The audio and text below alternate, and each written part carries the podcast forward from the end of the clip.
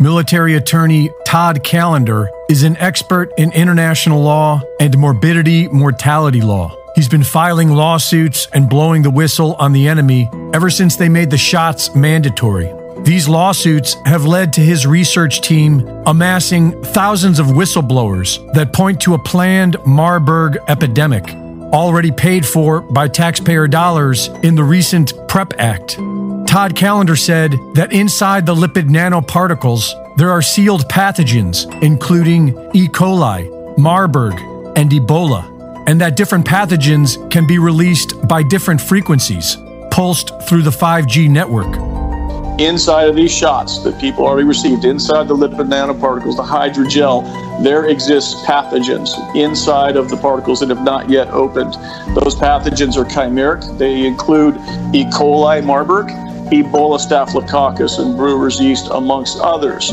We know that upon the broadcast from the five G system that is now employed across the United States and the world, for that matter, um, when they broadcast an eighteen gigahertz signal uh, for one minute, three different times as a pulse, it will cause those lipid nanoparticles to swell and release these pathogenic contents, thereby causing a Marburg epidemic that they've already spent the money on. They've already, it's already done, right? The Marburg epidemic, for purposes of the law, has happened, and now we just need the actual uh, disaster to happen. And, and there's actually worse parts to it than that, including the one P thirty-six gene deletion that effectively will turn those poor people into zombies.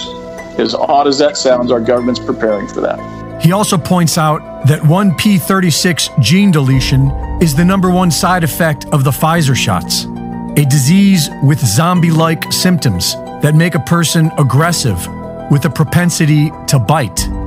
The C D C published a public service announcement on the preparedness for a zombie apocalypse in two thousand eleven. That same year, CONPLAN eighty-eight eighty-eight dash eleven, Counter Zombie Dominance, was published. The military's advanced ammunition, known as multi-purpose rounds, are single rounds comprised of multiple projectile options to be chosen via direct communication from the tank fire control to the cartridge chambered in the breech.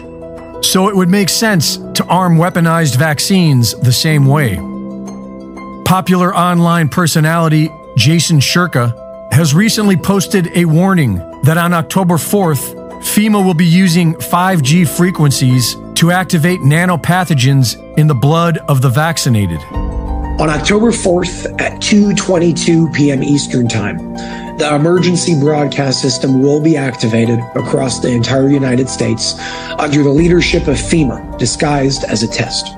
However, this test will be used to send a specific high-frequency signal through devices like smartphones, radios, and T Vs with the intention of activating graphene oxide and other nanoparticles that have been inserted into billions of human beings around the world through the obvious mediums.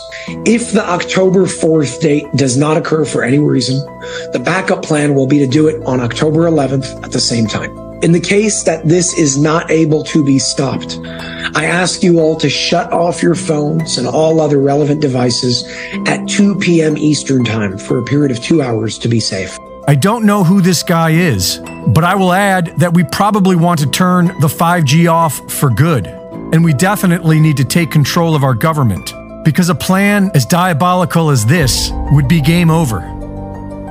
Reporting for InfoWars, this is Greg Reese.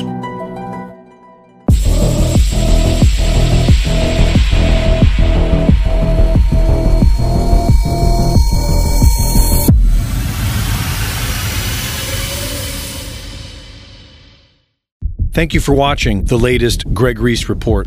Be sure to go to Reese Report dot com to see my latest videos, sign up for my free newsletter, and subscribe for exclusive content.